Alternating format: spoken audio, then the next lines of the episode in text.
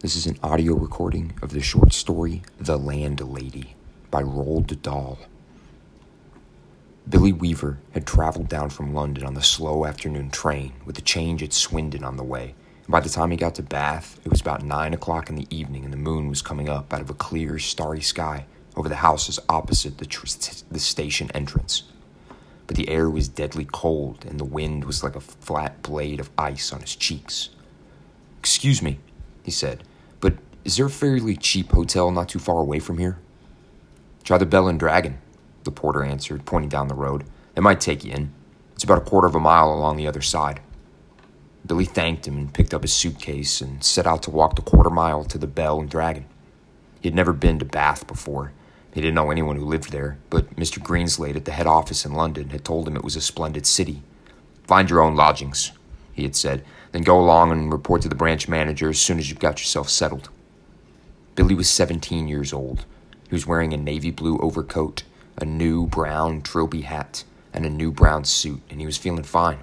He walked briskly down the street. He was trying to do everything briskly these days. Briskness, he had decided, was the one common characteristic of all successful businessmen. The big shots up at head office were absolutely fantastically brisk all the time. They were amazing. There were no shops on this wide street that he was walking along, only a line of tall houses on each side, all of them identical. They had porches and pillars and 4 or 5 steps going up to their front doors, and it was obvious that once upon a time they had been very swanky residences. But now, even in the darkness, he could see that the paint was peeling from the woodwork on the doors and windows, and that the handsome white facades were cracked and blotchy from neglect. Suddenly, in a downstairs window that was brilliantly illuminated by a street lamp not 6 yards away, Billy caught sight of a printed notice propped up against the glass on one of the upper panes. It said, "Bed and Breakfast." There was a vase of yellow chrysanthemums, tall and beautiful, standing just underneath the notice. He stopped walking and moved a bit closer. Green curtains, some sort of velvety material, were hanging down on either side of the window. The chrysanthemums looked wonderful beside them. He went right up and peered through the glass into the room, and the first thing he saw was a bright fire burning in the hearth. On the carpet in front of the fire, a pretty little dachshund was curled up asleep with his nose tucked into his belly. The room itself, so far as he could see in the half-darkness, was filled with pleasant furniture. There was a baby grand piano and a big sofa and several plump armchairs, and in one corner he spotted a large parrot in a cage. Animals were usually a good sign in a place like this, Billy told himself, and all in all, it looked to him as though it would be a pretty decent house to stay in. Certainly it would be more comfortable than the Bell and Dragon. On the other hand, a pub would be more congenial than a boarding house. There would be beer and darts in the evenings and lots of people to talk to, and it would probably be a good bit cheaper too. He had stayed a couple of nights in a pub once before, and he had liked it. He had never stayed in any boarding houses, and to be perfectly honest, he was a tiny bit frightened of them. The name itself conjured up images of watery cabbage, rapacious landladies, and a powerful smell of kippers in the living room. After dithering about like this in the cold for 2 or 3 minutes, Billy decided that he would walk on and take a look at the Bell and Dragon before making up his mind. He turned to go, and now a queer thing happened to him. He was in the act of stepping back and turning away from the window when all at once his eye caught and held in the most peculiar manner by the small notice that was there. "Bed and Breakfast," it said. "Bed and Breakfast, Bed and Breakfast, Bed and Breakfast." Each word was like a large black eye staring at him through the glass, holding him, compelling him, forcing him to stay where he was and not to walk away from that house. And the next thing he knew, he was actually moving across from the window to the front door of the house, climbing the steps that led up to it, and reaching for the bell. He pressed the bell. Far away in a back room, he heard it ringing, and then at once, it must have been at once, because he hadn't even had the time to take his finger from the bell button, the door swung open and a woman was standing there. Normally, you ring the bell and you have to wait at least a half-minute's wait before the door opens, but this dame was like a jack-in-the-box. He pressed the bell, and out she popped. It made him jump. She was about 45 or 50 years old, and the moment she saw him, she gave him a warm, welcoming smile. "Please come in," she said pleasantly. She stepped aside, holding the door wide open, and Billy found himself automatically starting forward into the house. The compulsion, or more accurately, the desire to follow after her into that house was extraordinarily strong. "I saw the notice in the window," he said, holding himself back. "Yes, I know. I was wondering about a room." "It's all ready for you, my dear," she said. She had a round pink face and very gentle blue eyes. I was on the way to the Bell and Dragon," Billy told her, "but the notice in your window just happened to catch my eye." "My dear boy," she said, "why don't you come in out of the cold?" "How much do you charge?" $5 and 6 pence a night, including breakfast." It was fantastically cheap. It was less than half of what Billy had been willing to pay. If that is too much," she added, "then perhaps I can reduce it a tiny bit. Do you desire an egg for breakfast? Eggs are expensive at the moment. It would be 6 pence less without the egg." $5 and 6 pence is fine," he answered. "I should like very much to stay here." "I knew you would. Do come in." She seemed terribly nice. She looked exactly like the mother of one's best school friend welcoming one into the house to stay for the Christmas holidays. Billy took off his hat and stepped over the threshold. "Just hang it there," she said, "and let me help you with your coat." There were no other hats or coats in the hall. There were no umbrellas, no walking sticks, nothing. "We have it all to ourselves," she said, smiling at him over her shoulder as she led the way upstairs. "You see, it isn't very often that I have the pleasure of taking a visitor into my little nest."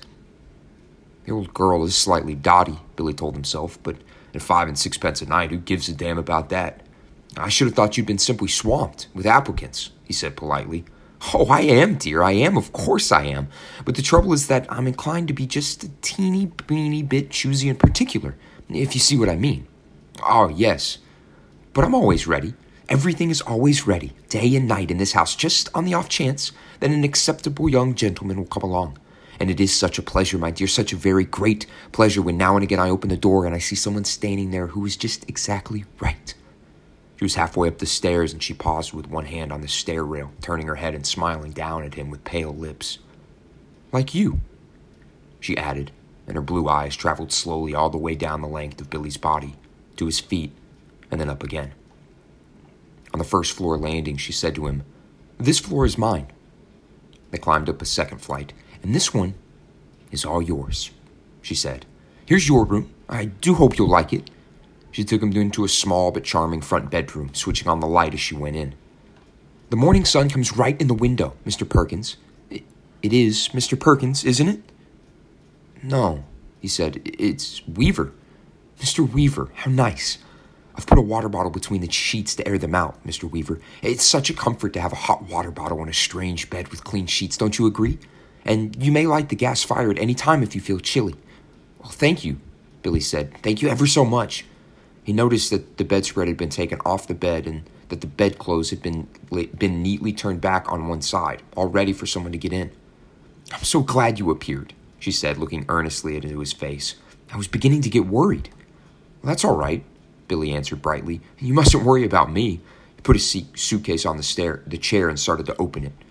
"And what about supper, my dear? Did you manage to get anything to eat before you came here?" "I'm not a bit hungry, thank you," he said. "I think I'll just go to bed as soon as possible because tomorrow I've got to get up rather early and report to the office." "Very well, then. I'll leave you now so that you can unpack. But before you go to bed, would you be kind enough to pop into the sitting room on the ground floor and sign the book? Everyone has to do that because it's the law of the land, and we don't want to go breaking any laws at this stage in the proceedings, do we?"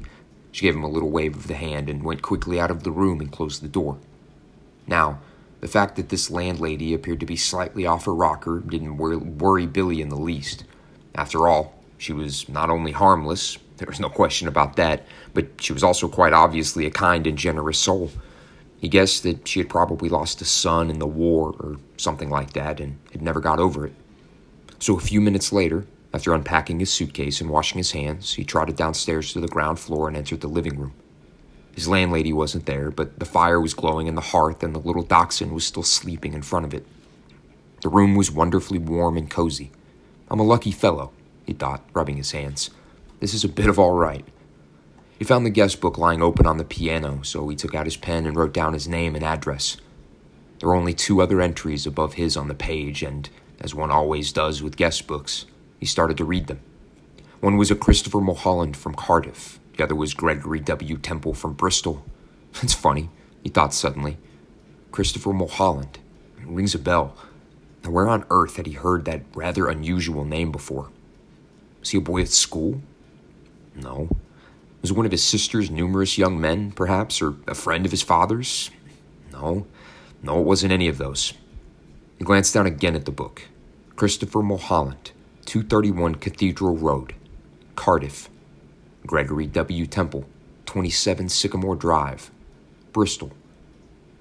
As a matter of fact, now he came to think of it, he wasn't at all sure that the second name didn't have almost as much of a familiar ring about it as the first. Gregory Temple, he said aloud, searching his memory. Christopher Mulholland. Such charming boys, a voice behind him answered, and he turned and saw his landlady sailing into the room with a large silver tea tray in her hands. She was holding it well out in front of her and rather high up, as though the tray were on a pair of reins of a frisky horse. "They sound somehow familiar," he said. "They do? How interesting. I'm almost positive I've heard those names before somewhere. Isn't that queer? Maybe it was in the newspapers. They weren't famous in any way, were they? I mean, famous cricketers or footballers or something like that?" "Famous," she said, setting the tea tray down on the low table in front of the sofa. "Oh, no, I don't think they were famous, but they were extraordinarily handsome, both of them. I can promise you that. They were tall and young and handsome, my dear, just exactly like you." Once more, Billy glanced down at the book. "Look here," he said, noticing the dates. "This last entry is over 2 years old." "Oh, it is?" "Yes, indeed, and Christopher Mulholland's is nearly a year before that, more than 3 years ago."